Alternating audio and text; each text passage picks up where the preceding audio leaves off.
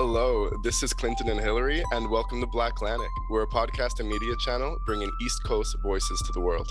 This week we will be speaking to Karen and Al Ferron of Ferron Family Farms. Our podcast is weekly with guest or topics, and you can find us anywhere online by searching Black Atlantic. If you're watching on YouTube right now, make sure to subscribe to us and hit that like button. How are you both doing today? Good. I will say I'll, I'll start introing briefly by saying that this, as we mentioned when we uh, before we clicked record in our little preamble, that for anyone listening, this has been a long time coming and in the making. I think fueled by our my resident brown farm boy beside me clinton and his love of farming um, because i one day i signed into our shared instagram and saw what you guys were doing. And as i believe i mentioned to karen on the phone i've uh, never known of any black farmers in the entire province. And i think we were just so interested in hearing your story. Um, and i'm excited that i selfishly get to share the story on other platforms as well which is soon to come because i'm just enthralled by why and how you guys are doing what you're doing and so i'm really excited to have the um the conversation today clinton do you want to share any thoughts about this since i threw you under the bus before we start i just threw me under the bus well, i don't know if it's throwing you under the bus but just like outing you for your love of farming i guess I'm offended. Yeah. Okay. Um, I was going to say that as we talk, I think it'll quickly be uh, obvious to viewers that uh, you folks are much more farmers than than I am. I live on farmland. We have uh, numerous birds and animals in a small garden, but uh, nothing like what I've seen on your reels and stories at Ferron Family Farms. But yeah. Um, I'd love to start because um, I I was fortunate enough to speak to Karen on the phone. Basically, the story leading up to the moment that you I think meet. Not it's not New Brunswick and it's is it Scarborough, but I know there was some Alberta time at some point. So I'd love to hear sort of the origin story of the two of you.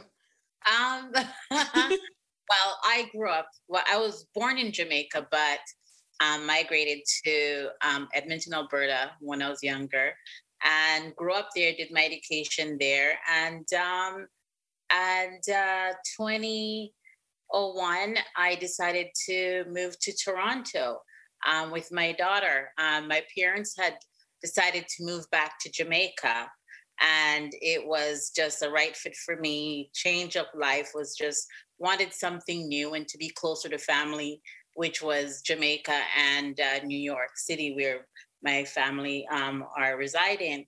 So I moved to Toronto, and uh, he Al was there. We were living in the same building, not knowing each other. And a fire alarm went off about 1 a.m. one morning. And we all met up in the lobby and now 20 over 20 years later wow and um, and my daughter from previous relationship for children um, we're here now on a farm in new brunswick what a way to meet Mm-hmm. What a way to meet. Um, I want to ask you what it was like living in Edmonton, but first, Al, uh, um, how about you? What's your what's your origin story? A little bit. Yeah, how do you get to be in that same lobby? I gotta know. I yeah. need to know. I've got a Nicholas Sparks movie going on in my head. I'm like, there was no real fire. There, the flame. Like, yeah. I'm romanticizing this whole story over here. Oh, yeah. Well, I I am um, from Jamaica. I came here uh, when I was younger. I came to Toronto, and um, yes, we uh, actually me and my brother was living together in that apartment, and uh, coming home one night from work, the fire fire, fire alarm went off, and we um I saw her there in the corner, and you know, as a a guy looking uh, for a, a nice young lady, she was really um, and I catching my eyes. There's something to look at, eh? I, I kind of I, I, made a move anyways and got a number. And yes, um, three kids later, we're we're here. But uh, we, we made a few moves. I was working in the city for a while. Um, worked with Toronto Transit Commission for a bit, and um, it's just that um, the city, yeah, we well for us we wanted a change. Um, didn't know what kind of farming we were going to be ending up doing in New Brunswick here, but made this change here, and um, you know, my kids got, uh, my son got into university, and uh, my daughter's going again uh, September. So both will be in university now, and um, yeah, we uh, we're here doing this farming. Um, yeah, you know. But it was, I have to say, it was all his. It was his idea. It was his dream at first, and he'd always told me he wanted a farm because um, he did, you know, grow up um, with his grandparents who had a farm in Jamaica. And anyone knows this guy knows his love for natural food and produce and cooking. Yeah. And so that was even one of the things I loved about him. But he, you know, when we lived in Ontario, that was our thing to drive to the markets and uh, which he introduced me to you know to get the fresh fresh fish and we would go to the Amish farmers to get our goat meat um, because you know he trusted you know getting the goat meat himself that he saw was raising on the farms. Well, what a, what a lot of people don't know, and I'll put this out there. Maybe it's gonna be where oh, I don't know if I'm intervening with the marketing of what's going on, but um, for uh, goat meat. Um, in the stores, you actually don't get that real goat meat you get mutton, and it's considered to, they, they sell it as goat meat, but it's mutton that's there, and it's sheep. you know it's it's it's, it's sheep, and it's not uh, grass fed. So what I used to do was go by the Amish and get the real meat, which was totally different and grass fed. I could, you know, anybody could vouch for it. I could tell you, you know, I, I, used to go do it. Well, the reason for this is that I growing up in Jamaica as a kid with my grandmother, um, didn't know that it was gonna um, drive me to go on a farm was that uh, before high school or before school in the morning, um, we uh, had uh, animals, and um, I was that guy who was uh, in charge of the animals, which um, cows and you know goats and pigs, pigs and which put chickens. him through school. That's what put yeah. him through school. Th- those were, were, like for pigs was like you know that in Jamaica you pay school fee, unlike here we're going to high school it's um you don't pay a fee, but in Jamaica it's paid a school fee. So those pigs used to be my uh my school fee money. And uh, uniform and books or whatever was coming from that. So my grandmother, from an early age, she was giving me this, and I didn't really know what she was curving me for, anyways. And instilling. Uh, yes, and so um, for for that, I I like getting that natural meat, and I used to just go get my eggs and natural meat from the Amish.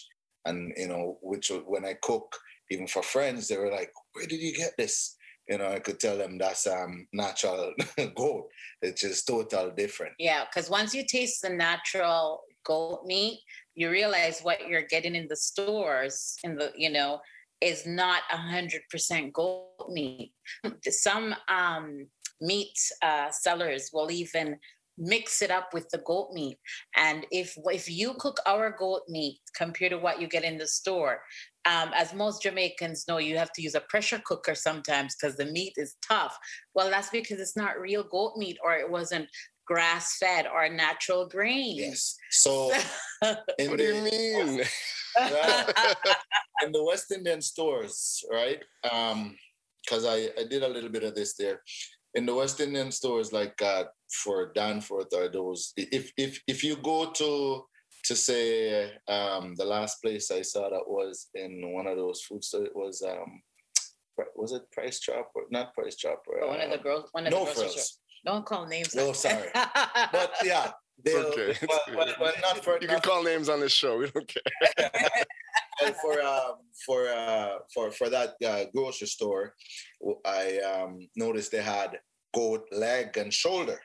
Now that that was sold for um, a different price than if you go to the the, the Chinese stores or the, the local um, West Indian stores where they are selling goat meat. The goat would be a bit cheaper, and the reason being that's that's not goat. You know what I mean? It's it's mutton. They they will so, label it as mutton because most Caribbeans will call goat meat mutton anyhow. So when they see the mutton package, they will just assume it's that meat. it's 100% goat meat. And with my research, when we were starting this farm for a business plan, most of the goat meat that you see that does sell in the major chain market is coming from like um, Australia. Yeah. And they're coming frozen. So you don't know what those goat was fed if they were given any kind of hormones, right? Or anything which most um, mass producer meat producers will do to fatten up their animals quick, you know, quicker. Yeah, for a Which goats, they do take a long time to put weight on. Like sheep Which put is- on weight a lot quicker than a goat does. It takes like a year for a goat to become for, for, for a- you to get a full mature buck, yeah. it, it will take you close to a year for him, unless you're you're trying to add something to their feed to actually put that weight on. You know, um, for the sheep, a sheep, uh, say a six months six months old sheep would be you could get up to um, 80 a pounds hundred pounds pounds. Yeah. from a, a six months old sheep. When comparing to a goat, you'll me, maybe end up with 50 pounds, you know, or 60 pounds, which is a bit less. Wow. So it takes a, a, a while um, for for that goat to reach that um, full mature or that buck. Because for me, I I, I use the bucks for meat. Um, Caribbeans like uh, our West Indians, they do like the the, the, the, bucks for for that strong um, smell. So, um, which is I, the females we keep for breeding, and uh, males we we we um we sell for meat. So for, for that time period of time, it takes a longer while. It's it takes a little bit longer. So your meat is going to be a bit more expensive, or your product will be a little bit more expensive. Um, grass fed, it's um, for you to get uh, your grass or your hay or the type of hay for them. You know, they they are picky eaters too. So it uh, for for that for, for you to be providing for them, you definitely have to be charging. Uh, your price will be a little bit diff- bit higher than uh, what you compare to see a, um, a, a mutton selling for in the regular in the yeah so that is one of our you know our with us selling our our goat meat and that's why we pride ourselves in making sure everyone knows that they're 100% grass fed and pasture raised because it does it does really does um, affect the um, the meat the taste and how tender the meat is so anyway so with all of that story that was one of the reason too that we've decided let's do something we know about and that we love which is you know go we do other anim- like we do produce other livestock. We do beef. We do pork you know also but we specialize in the goat market. because we know there's not many goat farmers out there. Well, I'll give you a funny story. Um, or maybe it's not even funny for you guys, but I think it's funny for me. Um, it's uh, well, when we got here, I didn't really know exactly what we are going to be raising. So the barns I have is actually set up for pigs, and uh, w- everything was there set up. And I was saying, well, we could um, get to do these pigs, and I was just going to Karen what and I was already saying, set up. Karen, let's utilize what's here and do the pigs. And um, we found out that uh, the the um, the federal abattoirs that was here in the county we're at, it's um, not here anymore. We would have to go to Prince Edward Island or or, or Quebec. And furthermore, for doing the pork, you have to get um, a contract in order to to do it. And uh, so our friend, well, the persons we bought the place from, they were doing that, and the the, the neighbor was doing doing pigs. Um, he didn't mention it that he was doing the pigs under that contract. So I had offered um, for uh, some hay for him to cut uh, my hay at the front, and um, he would uh, get 50% of that. Half of it would be his, half would be mine. But then I realized that um, I don't know what my animals that I was going to get, how much they're going to use. So I couldn't do it that way unless I find out how much I'm going to be needing myself. So I decided to fertilize it and do it myself, get it done, and I'll pay for it. So in the time that I did that, I found he came up and he mentioned to me that uh, he started telling me about the contract. And now it's when he's trying to tell me that he knows the guy and wanted to give me the number. But before we even get that get to there, Karen looked at me and she said, um, since we can't get this contract and we're not getting much information about it, and it seems like such a process, why don't you do what you know? And I said, what is that? She's like, do some goats. And I was like, you know, you're right. So right away, I went about it and started getting goats. She's like, Are you gonna get them now? I'm like, Yeah, you put something in my head. So I started getting the goats. And to be frank with you, now is where nobody around here knew nothing about goats. goats. They laughed at us actually. It's like, why goats? you know. And so we we started off and um, I started introducing it to uh, a few people. Uh, well, there's a, a group here um, with a lot of um, Caribbean. Caribbean. and I introduced it there. I introduced a bit to Fredericton and um, in the African community, and um, I find that uh, and the East Indians, yeah, and the East Indians, mm-hmm. and because you know they, they this is um, part of their, their their culture. It's a niche product that we all enjoy, and um, that's how we've been going about and trying to promote it, and you know, which is I mean, it's where now the province itself, well, the MLA that's here, we spoke to, she had mentioned now that she she um people are trying to find out about getting into goats and the that's vets want to go back to to to to learn get, more get about how to treat goats because more you know, farmers are getting, are goats, getting now. goats, now. people trendsetters eh yeah. people so, what yeah and even people who looked at us and said why goats yeah. Well, now we find out they're getting goats too. Yeah. so you know, um, it's it's it's it's it's a process. Um, we're still learning a lot of stuff. Um, um, I mean, I've never done it on a big scale as if as what I'm trying to get done here now.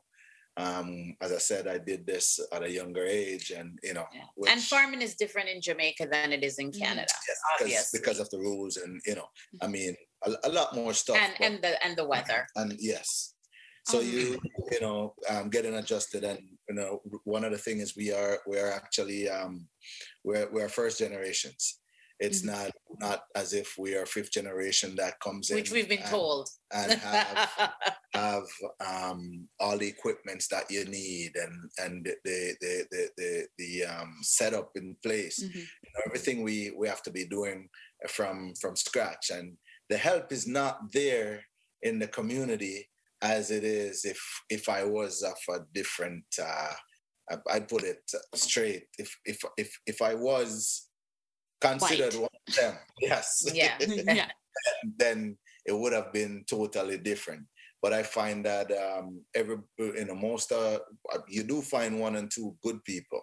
You know, as as Muhammad Ali said in one of his statements, is that um, he knows there's like a thousand good uh, rattlesnakes that uh, in a pack of uh, ten thousand but uh, what should he do? Should he give the the the thousand a chance to protect him against the the other you know, nine thousand, mm-hmm. or should I just close that door? You know what I mean? So this is kind of how the feeling is with, with with with with certain things. So we've been burnt, you know, since we're starting here, not knowing certain things about the farming. So there's people that's here that you know of that different color that's supposed to be helping that um, burn us um, and I think there should be some more uh, resources set up for first-time farmers in um, in the, the Atlantic region here.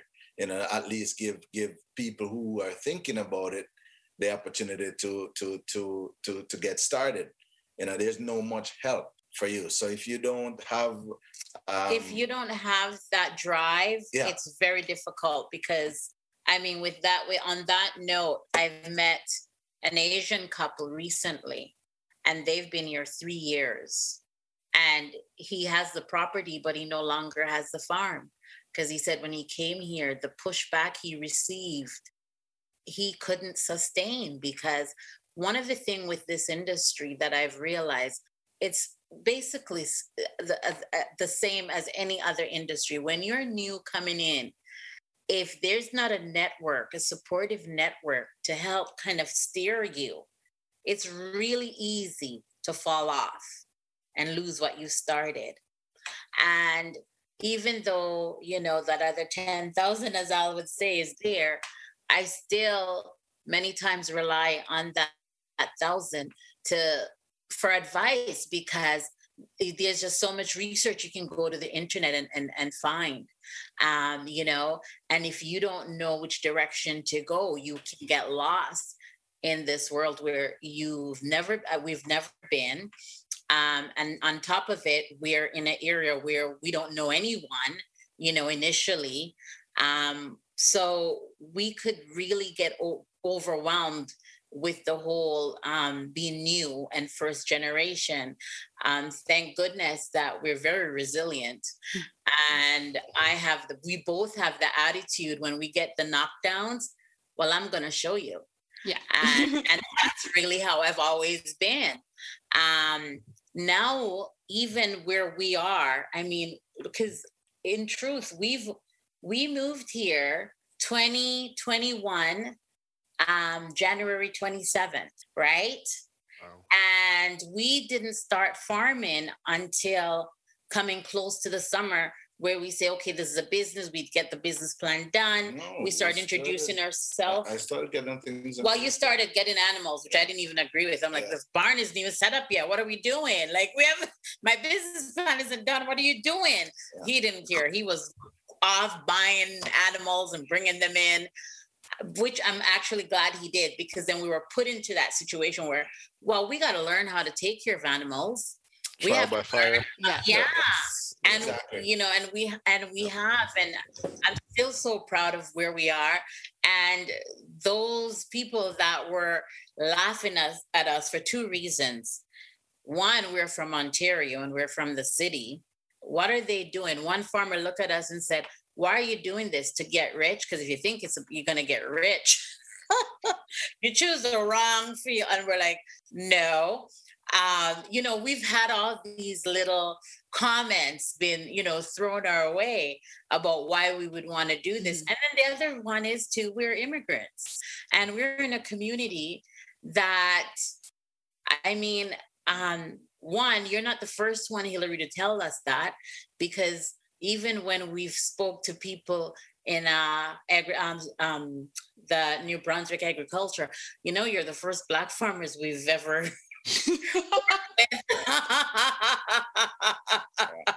Absolutely, yeah. So, of course you are. Yeah. we met a lady that and she's lived she's from newfoundland and she says she's only lived in the atlantic all her life. And she says i have never i've lived in newfoundland i've lived where else did she live? Was it pi but she's a now she lives here and she says i've never seen a black farmer before. So. I, have friends who think that I'm, I am a crazy person. Like you know why well, would you well you know? I, Y'all wanna... sound like the most rational, logical people. Uh, go ahead, yeah. Hillary. I've ever met. Just, like, I'm covered... so happy listening to this story. Go ahead. Go ahead. There was so much to unpack that I don't want to start by Clinton's emotional fragility around learning about goat and mutton. Are you well learning this news that a lot of I oh. think your Toronto dishes were maybe something else? Well, you kind of answered my question. Yeah. So just quickly on that. So you're saying like a lot of West Indies restaurants, these Caribbean restaurants, when uh, we're ordering goat, we're actually getting mutton. Probably the yeah. places that never have goat are the places that serve real goat. The places that are always sold out of goat, probably. Yeah. A lot of them don't don't know. That's the thing. They yeah. don't know that it's not real goat meat that it is. And they'd it's rather not, buy not, the cheaper meat, meat by because, the mass, right? Yes, because that's how you're gonna make a profit in the restaurant business. Right. So that's what no, it is. I'm good emotionally, Hillary, but after I'm just my mouth is watering. I just I just need to of come course. have some grass fed goat. Well, like we, we got to make a road trip. Well, I tell you, when when we've had like people buy our meat, because we've even had people that come um, here to vacation or visit and come and buy our goat meat, and they're like one of his friends, uh, the gentleman you know, called him Yes, I, I, am a friend of mine. He bought some. He wanted some goat, so he bought some goat, and um, after cooking that meat, he called me. He's like, I, I it's like I, I'm missing something.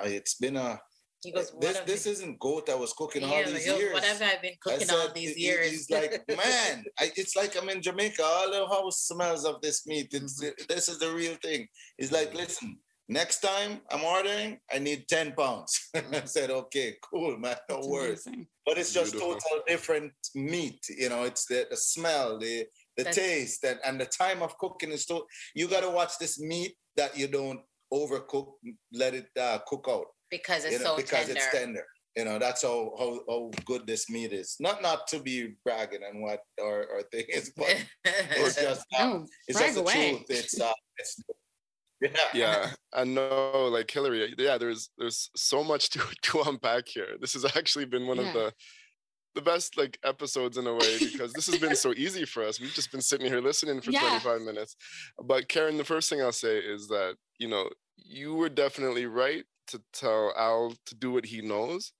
because he sure knows goat. Yes. like that is so apparently clear to me. Um thank you for sharing all that. That was enthralling. Um hillary what do you want to ask first? I've got questions too. Well, I I definitely want to like backtrack because you you touched on so many things that like I was fortunate enough to hear about in my conversation with Karen that I know I wanted to get into. But um, I guess first and foremost, I understand I understand the like the love of farming and where that came from and exploring the markets here. And I'm proud to say that I try to like only shop local here. And so very happy that we're all on the same page. But why New Brunswick? Like I know that has to be the question that most people ask is that like if you want to get into farming and you're looking for land and you choose outside of Woodstock, why? I'll, I'll I'll give you this. You I'll give you this. I an uh, excuse after. Okay. Can I excuse for a minute? Of course. Thanks. So um, I was uh, I came home and um, we were, we're living in Newcastle there, and I came home one day.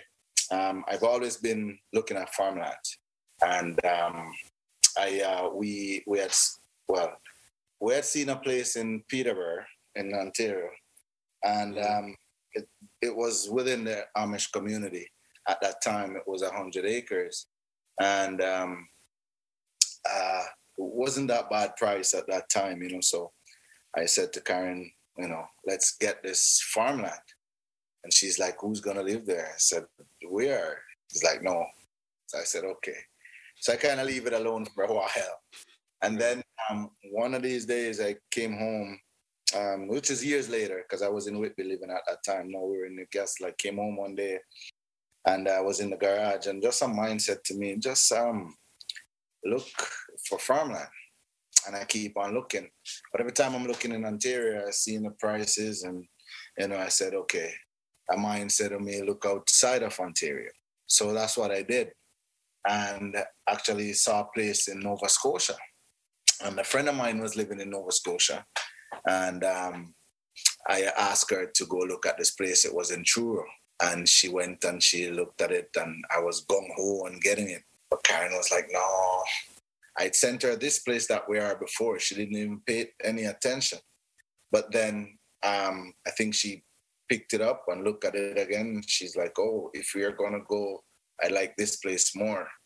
So we uh, started looking at it. And um, the more and more we were looking at it, the more and more we are saying, okay, looks as if we're going to be going to New Brunswick. So decided to put a bid on and you know we did that you know we were disappointed in a few things anyways um, with the house and stuff because of uh, at the time we got it we we couldn't come and, and see it. Yeah, because it was in the mid, And, uh, midst of COVID. yeah sight unseen. A lot of people Yeah. bought homes from ontario like that yeah. So and, uh, and uh, you know a lot of us uh, when well we got uh, inspection done and stuff like that but i think they didn't do a good job.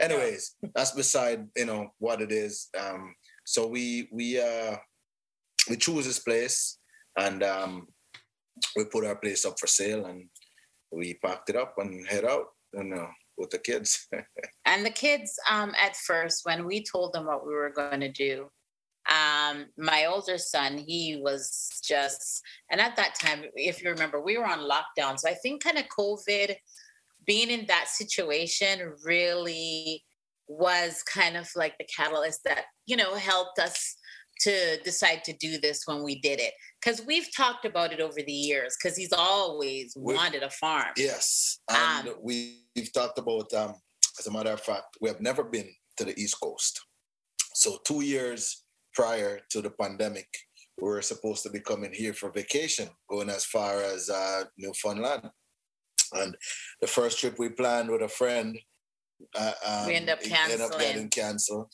And, and the then second the second one, time, his friend something happened. So we, we canceled, canceled, again. So we've never even been here before. Yeah. So, so. when we when on lockdown in Ontario, he saw the place and we decided we're going to do this. Um, when I went to the children, my son was in his final year, he was in grade 12. He was like, you know what? I welcome this because I've always grown up growing up in Ontario. I've never been anywhere else in Canada. And he goes, you know, I'm not like you, mom. You at least lived in Alberta and you know and then you lived in ontario but i've never lived anywhere else but ontario. So he said he would want to give it a try. My sec my uh young second daughter she's well no yeah my second daughter makeda she was in grade 11 at the time no yeah grade 11 she said well she'll do this if we get horses and uh, our younger daughter at the time was 10 at the time, Angelica. She said, Well, I'll go as long as you have Wi Fi. So we decided to. Now, my older daughter, who is married, she's a nurse and has, um, you know, a, a four year old now. At the time when she came and we told her what we were going to do, she was like, Well, what about me? and mm-hmm. she's living on her own and, and, like I said, married and have her family.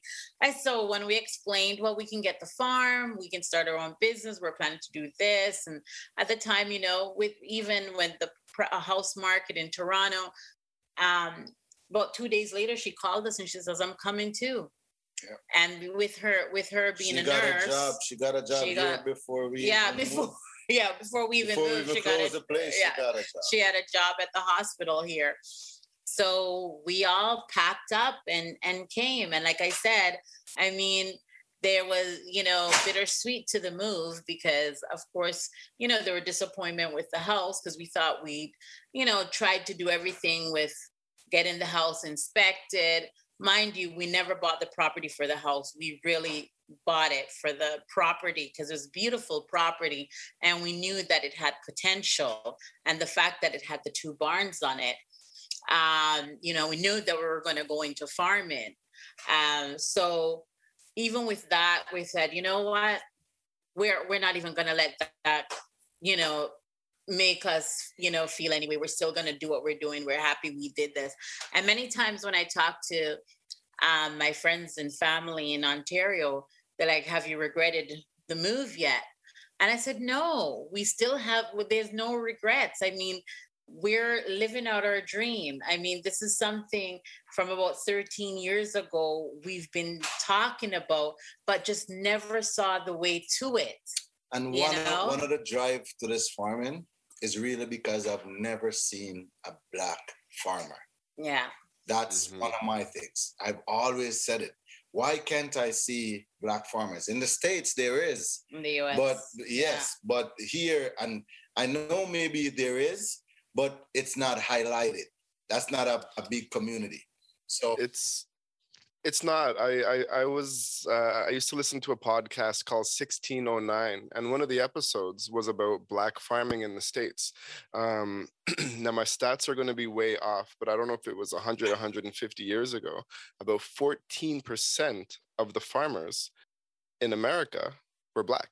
Yes. Um, especially after slavery, yeah. They knew how to farm. They well, all knew how to farm, but pushback and racism and hatred and uh-huh. stealing of land acquisition. I think now it's something like less than 0.1% yeah. of farmers in America are now black. So it's something that, yeah, it, they knew how to do, and you just it, don't it, see it anymore they squeeze you out once you you you decide to to do it to a certain level you, you you'll get that sabotage and i i notice yeah. it because you know even even now that uh, we we we got our stuff going, um, you know, in the in the beginning, some people were you know kind of giving you that gung ho, like they're they're you know happy for you, but now that they see that you're really doing it, you could see the drawbacks that's coming. Yeah, and, they and, believe you know, us now that we're doing this because.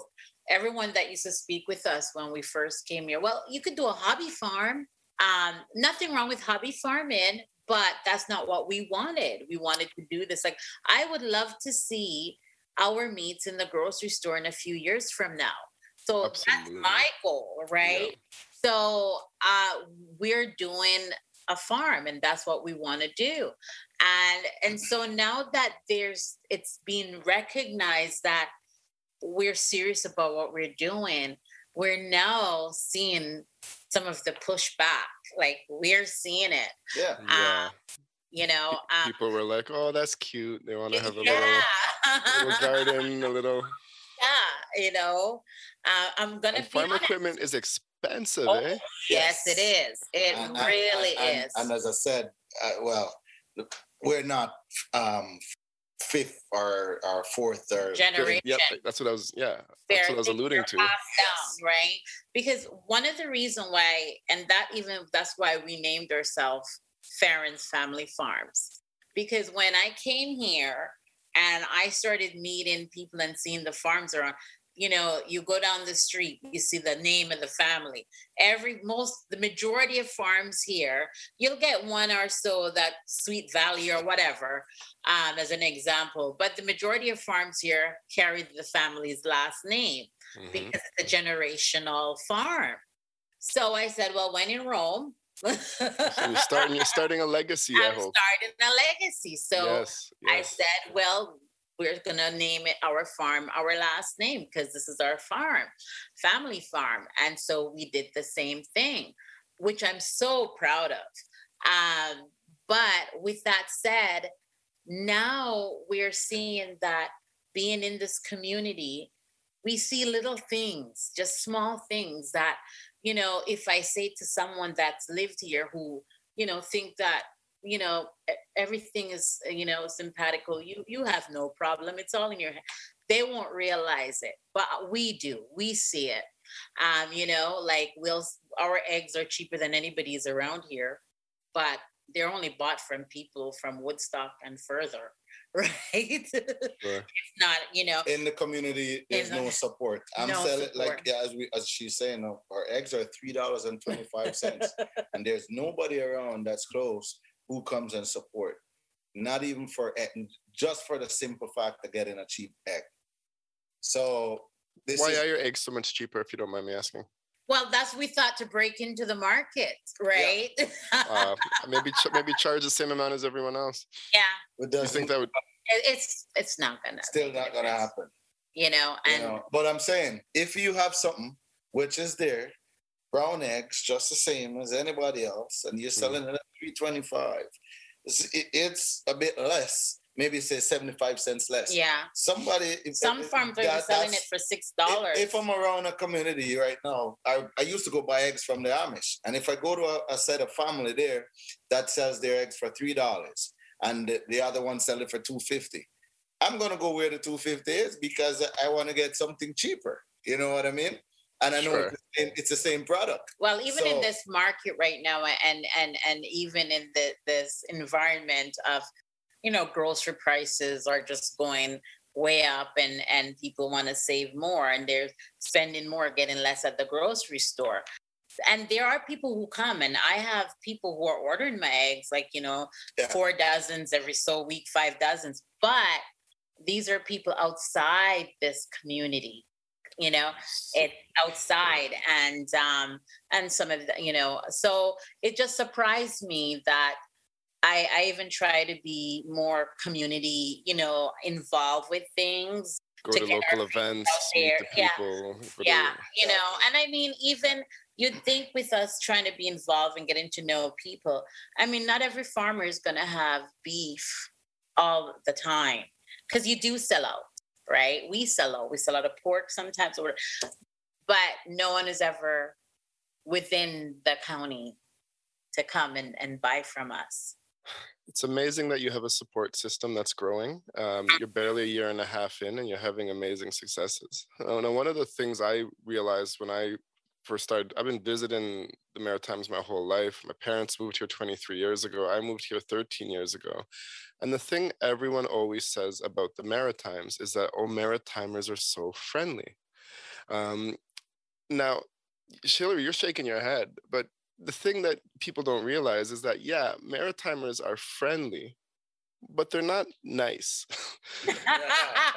they're not necessarily nice, and that it's that's reflected perfectly in your story. When you mm-hmm. showed up, they all came over, peeking their head around, seeing what you're up to. They're very friendly to you, but when it came down to the nitty gritty of it, they're not nice. It's a two-faced um, friendliness. And, and, growing up in Toronto, um, everyone out here thinks that Torontonians are complete jerks, and they got it completely backwards. I tell them Torontonians, we're not jerks, we're busy.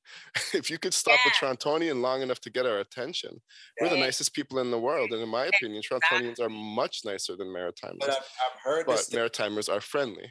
Sorry, I've heard. No, go ahead. I heard the statement those stupid Toronto, um, stupid. Yeah, they call us the stupid Ontarians. You know, so it, what you're saying is exactly true. Yeah. That's just what it is. They look at us different. But the thing is, it, it, it, if in Toronto a white person don't like you, you're gonna know that they don't like you because they're letting you know. Yeah. Here you're gonna get a smile, and they'll come and give it, give you a smile, and are, are and, and behind your back, they're stabbing you. That's just yeah, but not even that. Um, what I find is even being here, um, they you go out that you just get the stares. Like, why are you here? I mean, the first time Al and I, we were looking, um, when we decided, you know, we got to get some animals. We didn't know where to go get the animals, and we heard about auctions. And we went to an auction. And I tell you, I remember it so vivid we went to the auction. Remember the first auction we went to? We've never been back to one. I don't know if that scared us. I don't know. But we went to the auction and we walked into the room. And I tell you, you could hear a pin dropped. And when we walked into the room, the, they couldn't even hide it. Yeah. Like, what are you doing here? Where did you get lost along the way and end up in this building? And I tell you, we went in there and we sat down on the bench. I went over and talked to the to find out what they had, yeah, you know, that they're gonna, you know, what, to do, do and what they were gonna sell.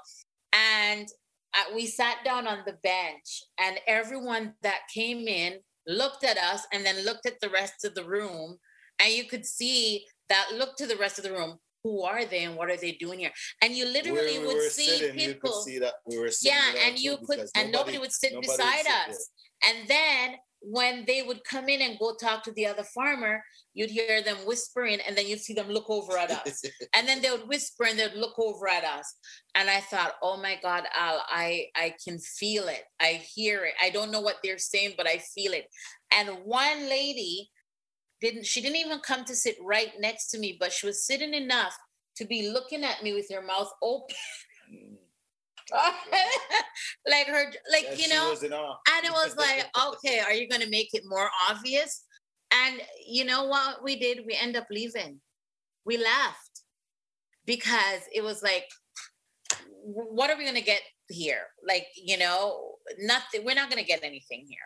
So we left and we've never been back and I don't want people to think that I'm saying that I don't want to put this cloud over, you know, pe- everyone because there is the one or two people that make shock us because like wow they're actually really helping us. They seem really sincere um yeah. you know because we've met them. Yeah. But it's just sad because the majority is not like that. And and, and I want to even point out that the the the Minister of Agriculture seems to welcome, you know, newcomers and they call us new entrance farmers.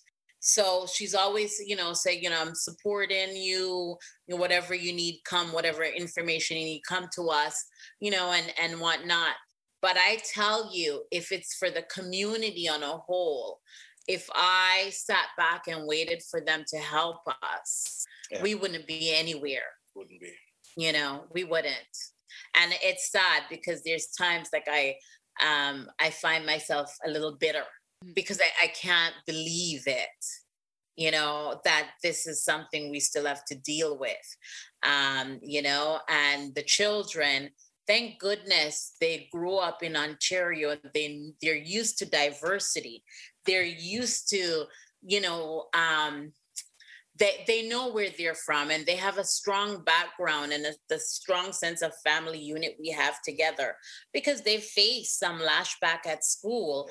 Um, my son he only went to school here for what three months or four months before he graduated and then he went off to nova scotia which he totally prefer over living here in new brunswick.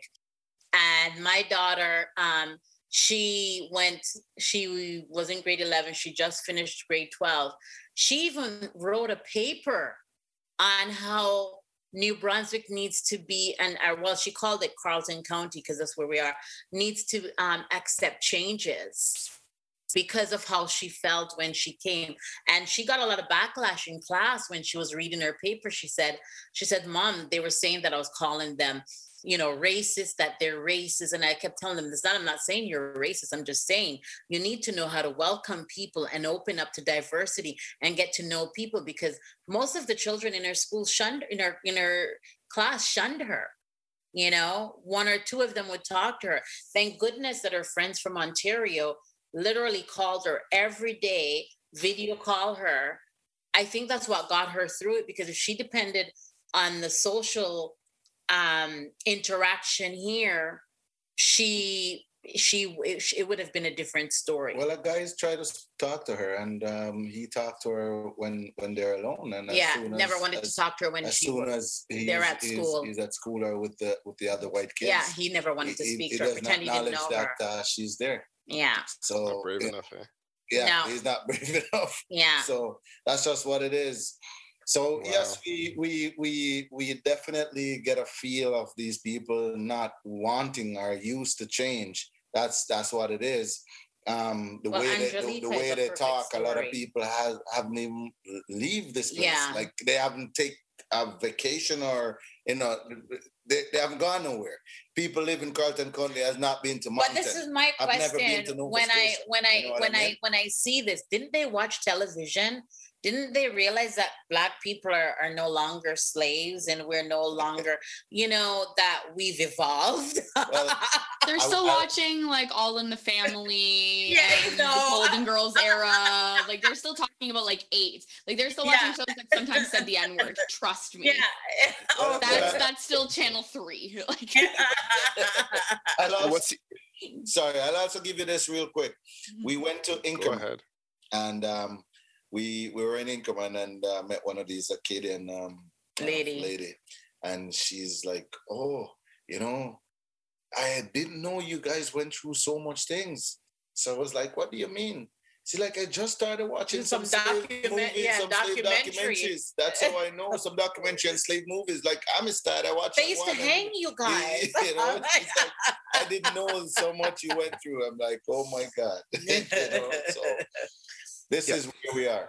I was going to actually ask. It's funny that you brought that up because I sort of wanted to ask the language of the people in the auction room because I wouldn't have been surprised either way, in all honesty, um, just because I find that Acadians like to pride themselves on being a minority because they're a language minority. But in the conversation of having everybody equitably be at the table and talking about change and diversity and movement and growth, they're still like, ah, ah, ah, ah, ah, the English hate us and we want the whole pie. But they also had slaves in New Brunswick and they forget that, like, y- y'all were hanged well by you like the acadians had a hand in it too which is something yeah. i've only learned recently but i was sort of curious if the if the auction house was and a, a, bunch of Acadians giving y'all the stink eye or a bunch of Anglos giving y'all the stink eye. Not that it matters either way. It's a horrible experience, but I would have been a little angrier at the Acadians because yeah. they should they should know better as they've also That's suffered. what I'm saying. As I said, I, I thought that she would have known based on you know how their thing you know they even came about here because it was from from from the slavery times that they they got here. So they mm-hmm. should have about what, what it was. Yeah, there have been black people in New Brunswick since the late 1700s, uh, mostly in St. John and places like that, albeit not a lot. And uh, I mean, yeah, you are really in a rural area. When I first learned about where your farm was located, I was surprised. And I'm going to share the screen short, shortly to show people who are, are still watching on YouTube where you are. Uh, I'd like to go through your Facebook page and see some of the great photos we were looking at. But your story, like folks, like Hillary and I have been doing this for a while, and it's reflective of, of what we hear. It, it's painful to hear sometimes, but it's it's not surprising. But your family's strength and resilience is inspiring, and it, it's so beautiful. And because you you belong there, and you deserve to be there. That's um, exactly um, what I say. And and Clinton, like my younger daughter, um, Angelica, um, shortly before summer break, she experienced some racism and she was so naive to it at first. She didn't even realize these children were being racist to her um, because they kept coming up to her and asking her, Do you like vinegar? Do you like vinegar? And then they would all laugh. And so she would be like, She said, She was like, Mama, I didn't even know what they were talking about. I said, no. And then another boy would be like, well, do you like vinegar on your fries? But they were emphasizing when they said vin, then they said nigger, right? Vin, nigger. So a friend of hers, because she's made some really good friends that stood by, that have her back. One of her close friends said to her, you know, Angelica, they're being racist. And Angelica says, what do you mean? She goes, they're not really saying vinegar. They're calling you the They're calling you the N word. And so she went to the principal and my daughter, I've always told her, advocate for yourself. And she told the principal, and she told, and of course, they have to do investigation. By time Angelica came home, she told me about it. I called. I didn't even wait for this woman to call me. And she gave me the, oh, you know, the pleasantries that I'm looking into this. This is uncalled for. You know, I have a child that has a, a um, challenges too. So I don't tolerate this. And, you know, uh, we're going to look into it, but we have to get down to the, you know, get to the bottom and investigate and talk to all the student. Well, of course, it took days for her to investigate, and I had to follow up because it kept happening. And I had to demand from her that you do something. Of course, she didn't want to do what I was saying because I said, listen, in the world I'm from, this is harassment, this is racism, this is bullying. So these children should be um, suspended. What is your protocol? She can't give me one. So it went to the, it got to the point where I, I, I looked at her and I said, you know what? I am not, I don't appreciate how you're dealing with this. This is my daughter. She has to come to school every day and hear these boys go on because you're investigating and you're taking two weeks to investigate while they continue to harass her. And parents are not called yet. Why aren't parents called to talk to them? Well, you know, I couldn't wait around for her. So I sent an open email to the superintendent and CC'd her.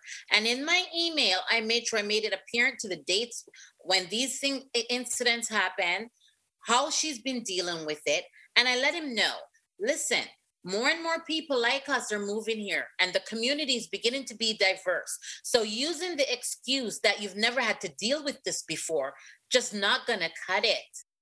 Like you you need to teach them how to deal with this. So he then called her. So she called me and said oh i just finished speaking with the superintendent. He wants to be involved in this. I said yes.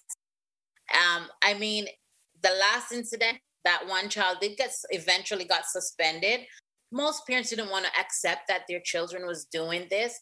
She then in turn um, admitted to me that some of these um, behavior learned from home and that this is how a lot of these parents around here are.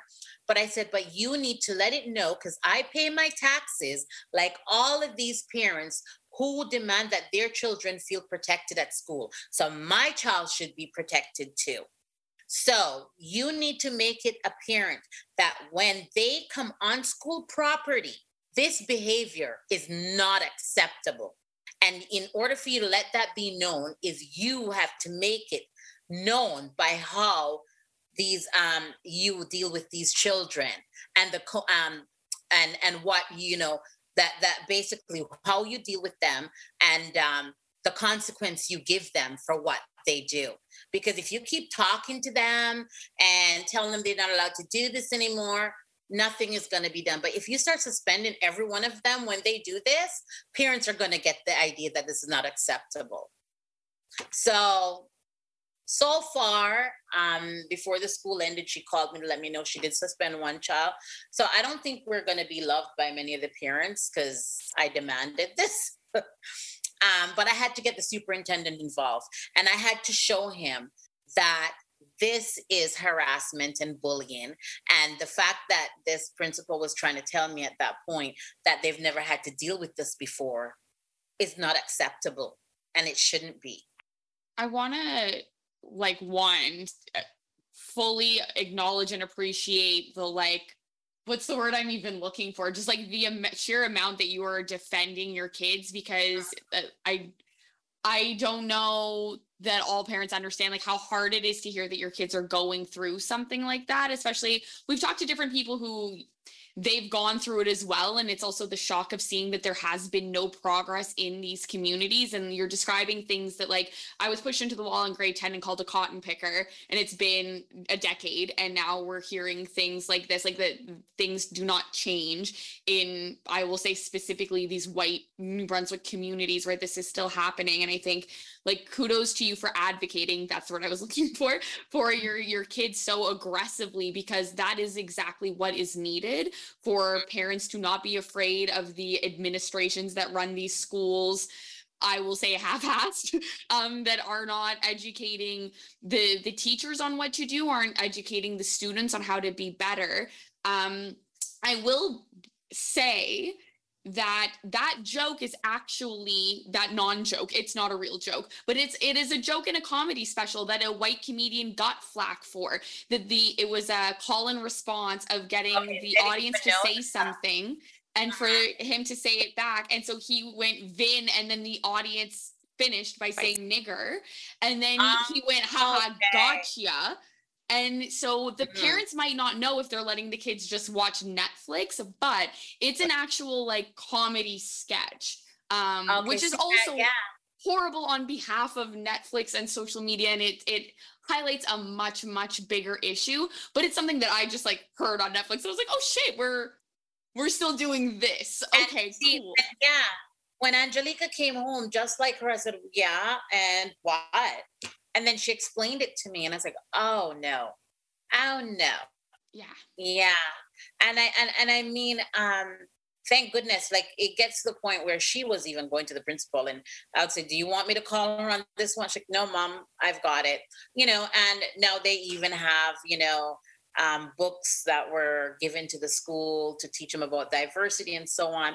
And I look at the positive in this that it was dealt with and if it comes down that i have to you know help them and, and assist them which i've offered to to um, what kind of books and things materials to get mm-hmm. into school to help them and i've gladly you know offered um, i will because i know this is new for them also and sometimes just like farming where i didn't know what direction to go you know i can guide them in what direction to go but as long you know i, I I am hoping, I am hoping that there will be, you know, in the future, or hopefully near future, that there will be more openness and willingness to mm-hmm. learn and accept.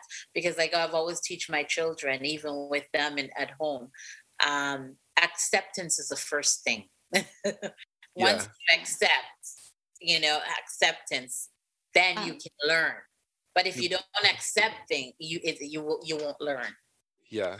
And um, New Brunswick really has been a province that's been stuck in the past. Yeah. Um, I mean, we're talking about in the early 2000s, there'd be people walking around downtown Moncton with swastika tattoos on their chest openly. No one cared about. In the 90s, there were skinheads in, in Moncton Riverview uh, harassing people all the time. Um, I always make the joke that high speed internet was like God's gift to New Brunswick because it gave people a bit of exposure to culture. But the reality is, New Brunswick is very rural and um, you could say it's community by community, but this is a systemic problem that really hasn't gone away. My wife grew up here in the 90s. She's Egyptian and she faced brutal racism. Hillary faced brutal racism.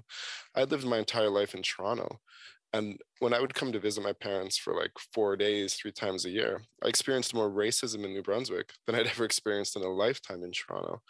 Um, I'm going to connect you, Karen, with my wife, who just recently uh, launched a not for profit called the Human Voice Foundation, in which she also is launching seminars and, and going to different places and like what you're doing like the resources to try to teach these communities one at a time because new brunswick is going to get more diverse um, the New Brunswick government continues to invest millions and millions of dollars in bringing immigrants here, as well as people from all over Canada, but they have not created the infrastructure yes. to protect and keep these people of color safe. They've done absolutely nothing. They're taking their tax dollars, they're taking the fees from immigrants to come to Canada, hundreds, a hundred thousand dollars sometimes just to come here, but they are doing nothing to protect the citizens they are bringing here. And it's hugely problematic. Um, I wanted. You, and, oh, oh, sorry. The, yeah. I also, if your daughter is interested, uh, I think Hillary and I would be so happy to share and publish. I was gonna work on our on our networks and channels to help get that word out there. I was gonna say that later. like we have a collection of stories, of not like an actual collection, but we like people, young children in rural communities all over New Brunswick, especially if they're the first in that community. Mm-hmm. They are being racially abused in schools, and the school board uh, creates this sense of enableism, or I don't like to use this word a lot, but even gaslighting of parents to be like, "Oh, we have to look into it. It's going to take time." Oh, like your exact story, like you know, we don't tolerate this because my son has funny ears, and like it's it's not the same. No. and um, your like your strength and resilience is exactly what the community you're in needs. I don't know mm-hmm. when the next black family or pre- people of color may go to where you are, but uh, your stories are so inspiring and also painful. Like I'm getting goosebumps. Yeah. Um, was, it's amazing that you're sharing it. Go ahead, Hillary. I was gonna just like add that like Clinton and I are very proud to have been asked by people in the school district to help with the like Black Histories curriculum and building resources and sharing them. And if there's any you want to share, so that we can share them more widely with that widely with that network, that would be great. At the same time, we've been made aware by me still having connections in the school district from my school that like there are archaic teachers who are not going to implement what we're doing. And that's why parents like you that are are there advocating at ground level are important because we can make a curriculum and we can put resources on it. And some old 50 year old white dude can just toss that in the trash and continue to teach whatever he wants or continue to hear kids being called the n word in class and not advocate for them or do anything about it recently i had one of my favorite high school teachers come to me and say and this is the other thing that makes me sort of emotional about your story is that there are these girls who are going to the guidance counselor about being called the n word but then they feel guilt for even advocating for themselves. And it sounds like you are raising a group of young individuals who have no problem being like nah this white person is mistreating me. I will not stand for this in this community. Thank you but no no no no no. And that's what we all need because they need to know that this is not okay or else they will propagate a generation of uh, asshats who are going to continue to be racist and hurt more people yeah. in that community. And then there won't be people to accept the resources. We don't know yeah. when the next black farmers are going to turn up, but we want them to have a loving experience. I hate that you're having to pave the way for that. Happy you came but from Scarborough to do God's work. that's, that's how it works. I just allow, uh, well, as you said, I, I, allow, I allow the Lord to do his work because a lot of these things that's happening, he's the one to me that guide us in this direction. And um, we we're pushing. We have that resilience. It's like you know, you. And we pray. If you we push me lot. down, I'm getting back up. That's just what it is. You're yeah. real pioneers. Yeah. You're real pioneers, and um, yeah, the, there's like the. It's white fragility. You've heard that word before, right? Like the the sensitivity the, the reactions to what you're doing the everything. Um but yeah and you know what? I I want to i want to make sure i say this too because why are we still here? One i love this place. It's beautiful it is eh? beautiful. Yeah when is. i drive in most days i thought wow am i really here? When i see the landscapes it's gorgeous. I love the fresh air I I love it. We went so, whale, whale watching. Whale watching you know, and the salt a, water. There's a few things here that we haven't got to do yet. You know, like we haven't gone to uh, that place close to Moncton there with the uh, when the, Oh, the the- water the- goes out the- there for a while. Oh, Yeah. I forgot what- Heidelborg, Hopewell Rocks. Hopewell Yes, Rock. Yeah. yes, we Yeah, haven't got to I go haven't- I haven't been there yet, so you know, but I'm still loving this place. But Yeah, under the farm and what we're doing, um, basically, I, I just want um, even our community in the sense of knowing that you know the product we're putting out is authentic because it is natural grass fed. There's no hormones. There's there's nothing added, and you know what you're getting is definitely the real deal. So you know that's what I'm I'm pushing, and I'm I'm continuing to push that. And for all the the, the people who love their meat and want healthy meat, clean herd, this is where it is at. This is Okay. the place to go. I wasn't sure how to transition from that like chilling, heart wrenching story back to the farm stuff. And um, you did a great job. They're Yeah, actual uh, podcast guests. They just know how to yeah, do this. yeah. Like I said, this is Hillary and I are just Media sitting back this episode and, and, and listening. But um, let's take a look at some of your Yes. pictures on your farm. So, so to those listening, audio, you're not going to see this, but always hop over to uh, our our YouTube channel if you Mhm. like. Uh, you can see Moncton over here, Fredericton over here, St. John way down there, and then way west near Grand Falls and Perth Andover and everything Yeah. is the Ferron Family Farms. Uh, congrats on your new sign that you had put up this Yeah. week. is beautiful, but it's it's a lot. How, how many acres are you sitting on, if you don't mind us asking? 137. 137 acres. Okay, this is the entrance going down to your house. Yeah, it's a long Um, driveway. Beautiful piece of property. It looks like uh, lots of interesting stuff going on. Um, you have the you said beef. You have horses. You have goats Sheep, and uh, sheep. mhm, pigs. And uh, yeah, so there's the horses that you promised your your daughters.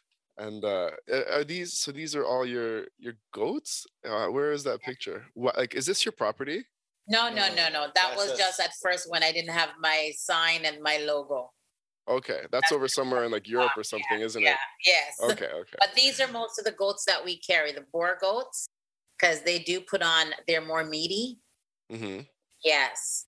And that's our little Angelica. She entered. yeah, entered this was uh, she entered for the 4-H program. 4-H, her goat. And this is how my children, I just love how unique they are.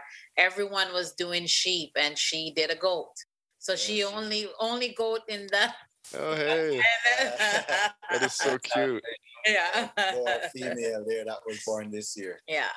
And again, what I wanted to say, and what I know that you are not saying, uh, when I was talking about white fragility a, a second ago, because I lost my train of thought, is that you and uh, we are not saying that all white people out there are like this. No. No. Not by any means. They are out there. And there's a lot of white people that are, are loving and accepting. I don't know how many in your community. but this is not attack on Caucasian No. skin or white people. This is this is uh the truth, and this is an attack Yes. on people who are full of hate, uh, and hate the unknown or hate um, people with dark skin because of preconceived stereotypes that they've seen from a crime show or a, a scripted television show where they, like Hillary was joking about, where they're reinforcing these negative concepts and they just don't like you because literally because you have melanin in your skin. Mhm. But because I was looking at all the, the happy people at the Yes, and and, and we, yeah, and we have like and you know a couple neighbors that are willing, like we can go to them and and they're willing to help us and give us advice. Like there's one um, farmer that I, he's my go-to guy to call to get you know answers, where to go, what to do, and he's always willing and volunteering information. And but he's a gem because he's you know there's what a few only like a few of them that I can I, I I can get this information from. There's no one else, and it's sad. And and many times I, I even feel bad, and I will say to him, "Listen, you're my go-to because you know you're willing to help us and give us information, and we wouldn't have known otherwise." exactly. Mhm. Is there any particular pictures or videos you want us to share there? I mean, Okay. anyone watching on YouTube, like y'all are farming. Like, we don't farm like this over Oh, here. oh, oh, we, we got we got birds, we got chickens, ducks, geese, uh, guinea fowl, peacock, uh, Oh. a little Turkey. barn, a garden. Oh, turkeys! But uh, y'all have the you have the, the domes, the barns. yeah, You're out we- there doing it. The equipment. Mm-hmm. Yeah, this is this is beautiful to see. Go ahead. You're picturing right now is our, our tarp barn. Um, we're storing that uh, hay for hey. the winter. Um, I have uh, this was the first cut that was done this year. And the, this barn that you just uh, featured there, we use that for the cows for the winter time. Yeah, and, and the horses. Yeah, and the horses, and then um, for the uh, the other barn we have is uh is yeah. for the, the goats. Yeah, we have another barn um that's more insulated. That one over on that side. That's my yeah. older daughter, the nurse, by the way. So on okay. her off days, she's share learning how to share sleep. Yeah, I love seeing your your reels and stories. Yeah, because there's a lot of firsts. There's a lot of historic things that happen have been happening yeah. in New Brunswick for um, for people from out of New Brunswick. Exactly. Um, for instance, September second and fourth. Have you heard of Summer Salsa? Yes. Yes, we've heard of it. so that's, it. That's never happened in the history yeah. in New Brunswick's entire history. There's never been a Caribbean festival. Oh, okay. Oh, okay.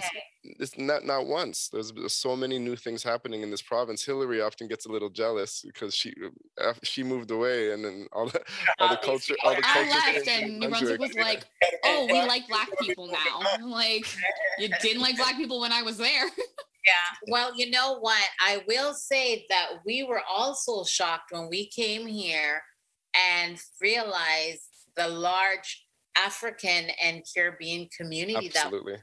We didn't we didn't know, you know. Um, so when we initially came, we were even looking at how can we get our goat meat to urban market, you know, Montreal and um, Toronto, you know, the urban city, but we've not been able to. There's been well, one of the thing is um, the abattoir, the federal abattoir um, but the other thing is, even if we were, we wanted to, we mostly sell out of our goat meat here because people as far as St. John are driving to come to our farm to buy our goat meat.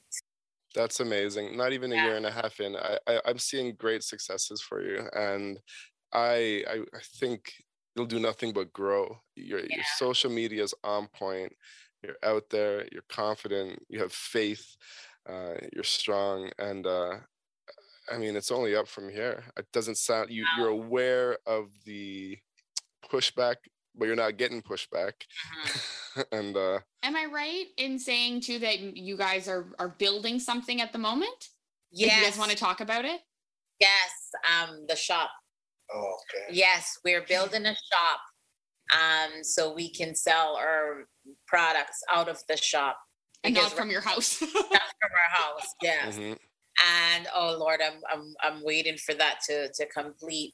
Um, we unfortunately we've had um, a situation happen in our family that we had to take away some time, and and uh, and so now coming back, returning. Um, we have to you know are focusing on getting that done. And, and uh, and the other thing was also getting our sign up because a lot of our customers they would see the old barn in front of the drive and the long driveway and they were like did any they would call we only see an old barn at the address you gave us. Uh, nobody lives up there is it like yes we do. You have to come up the driveway. So now we have to work on finishing our shop. I am anticipating it that then it will feel more like a business. You know, they come, they can look at what meat they want and buy it. Um, so I'm hoping by the fall we'll have that ready. we have a few more things up our sleeves yes, that we, we want to incorporate with uh, what's going on, but um, those are work in progress now. Um, we're still trying to get, um, as we said, we're just a year and something in. We're still trying to get everything with the animals and uh, oh yeah right level. That's setting up fencing. Like we've just yeah. we finally we know got some fencing done that can have them to um, rotational grazing, so they can be mm-hmm. pastured. You know, for the entire summer they've been out there. We're even building some more fences in the back. I mean, it's to be honest with you, um, like I said to one of our friends that we've recently met here, and she's a darling um, I said, Oh my Lord, I realized now I was coasting through life before. now I have to really work hard. I mean, it's hard. hard. It is. Fences, everything is hard yeah. on the farm. Yeah. It's, like, it's like everyday work for yeah. sure. there is there's always something to do. There's not one time you could say there's nothing. You can't keep up with all the chores you have. That's just what it is. So you you have to just dedicate yourself as to do your most important that you tick off the list and then go. Yeah, you know, try I, I. I so appreciate farmers now. I, I I respect them to the fullest because they're hard working. And in this day of farming, like I said, is there's a business side, there's a labor side, like you know, there's a marketing and selling and and you know, finding a customer base. Like there is a lot And if to you don't do. have the equipment and to, yeah. to help you along the way, that's where you're gonna do even Well, harder work. mhm. And that's why I was even um, saying we you, you you you do need certain equipments when you're doing. Mhm. You know what I Mhm. mean? It, it'll let that job be a, a little more easier. So that fifth generation, he goes through easy because he has all the equipment from grandfather coming right down, right? So that's just what it is. But we are, you know, we're we're, we're new at it, and um, we are putting our focus in it, and we are doing it as a family, and you know, it, we're doing it. and you know and i have to Yeah. say he did a lot of reading um on how to start a farm and how to even purchase equipment and you know even tipsy was giving me we have to look for a retired farmer karen that's selling their equipment you know and it was true like they came in handy Well, they do warn you Um, about it. It's like first rate. you- Yeah. You, know, you're gonna do something. You want to make a little bit of research about it, and Mhm. if you look at it today, the the farmers, even when they're retiring, they don't sell their their equipment They un- usually unless they don't have family have member no to- family Yeah. member to run that Yeah. business. But if they do, then it just go right down the line, yeah and the, the next generation comes and improve what's there. That's just what it is. So you Well, know, if you don't end up passing it all down to your family, I think Clinton might be inspired enough to take on your legacy after you can adopt. keep it keep it at least in the racialized family. Oh, yeah. Um, well and and that's why too like i want others that are watching this yes. other blacks, you know, that are watching this that want to get into farming because Mhm. we've had a few phone calls yes. where people are interested in getting into farming and they're like, Well, no, How they did you see- do yeah, it? they see us. Y'all need a doing it, YouTube channel. That's the next. You need a YouTube Yeah. channel. I know Yeah, it's, it's just the time. I know. I know. I know. You're, you're right because I've been telling her from I we know. got this place. It's I the said, babe, time. we should do this on a YouTube. Show them what we picked up and where we are now. Yeah. You build you you build a side room next to your shop and I'll move in. And I'll Yeah. have my Unique. camera. Yeah. What you're doing is unique. You're a niche. The reality is, and there's yeah. not a lot of black farmers. Well, we, we Yeah. welcome it. And I would love to see more like us in the farming because that's how we can have our network and how we can support and help each other, you know? Yeah, And who doesn't want to do the farming? Do the supporting. Yeah. That's just what it is. Yeah. That's why I'm here. I'm gonna Yeah. support all of y'all Yeah, farmers. you got our support. We're gonna you're gonna keep shouting your name, and um, yeah, Yeah. we can't thank you enough for coming on and sharing this story. Like it was it was it was everything a nicholas sparks movie should be from the romance to the daughter coming along to the sadness. I felt every emotion possible. But jokes aside it's it, on for four hours. you know, jo- jokes aside it was a like a very beautiful story and i'm so happy that you guys are in new brunswick and making a difference and despite Mhm. the fact that i've left i'm glad that there are people like you there and i'm like counting the days until i book another flight to go back and we will do a black atlantic road trip and we will visit and i will i will make your a, a first youtube video for you guys Oh, completely that. live on the scene and uh maybe only the second time i have I, based on what you said it'll probably be the first time i actually have real goat apparently i doubt that i've actually had it and i didn't get to have it at Caribana so um yeah uh, what are just so anybody listening because i don't have it in front of me your instagram and socials is it just fa- fair Ferron family farms Family Farms, yes. F E R R O N yes Right. underscore family of course. underscore farms. Perfect. Yeah. Yeah. So everybody listening, watching, um, make sure to check them out. Make sure to make the drive. Get that authentic grass-fed goat. Go visit the shop once it's open. Share the love. Keep that focus and getting into those supermarkets too. Get in- Yeah. yeah. When, once you get into those supermarkets, it's a wrap, right? Like it's Yeah, it's not a wrap. It's gonna be lots of hard work, but still, that's that's a beautiful goal to keep, Absolutely. keep your eyes on that prize. Mhm. And uh, this has been such a joyful Yeah. episode for for us. Thank you so much. And to Are anybody any- listening, I was just going to say briefly, keep your eyes peeled because I, like I said at the beginning, I will be sharing more of this story on other platforms. So we will be continuing to spread the love to you guys. All right, Okay, well, thank you for thank having us. you. Say hello course. to your children. We look forward to meeting them one day. Yes, Yes. I will. You're- You're Thank- raising strong children, which is again what, what we need out here. And, Yeah. uh, Al, I- I'm gonna be messaging you soon about. I got some goat questions of my own because uh, okay. we, we've been looking to get one since we moved here. The goat and sheep. Uh, Yeah, we'll Look try. I'll direct you in the right direction for sure. All right. Fine. Awesome. Thanks to everybody for All right. listening. Thanks to the two of you, Clinton, Hillary. Thank you. Let's end. Thanks. night. Bye.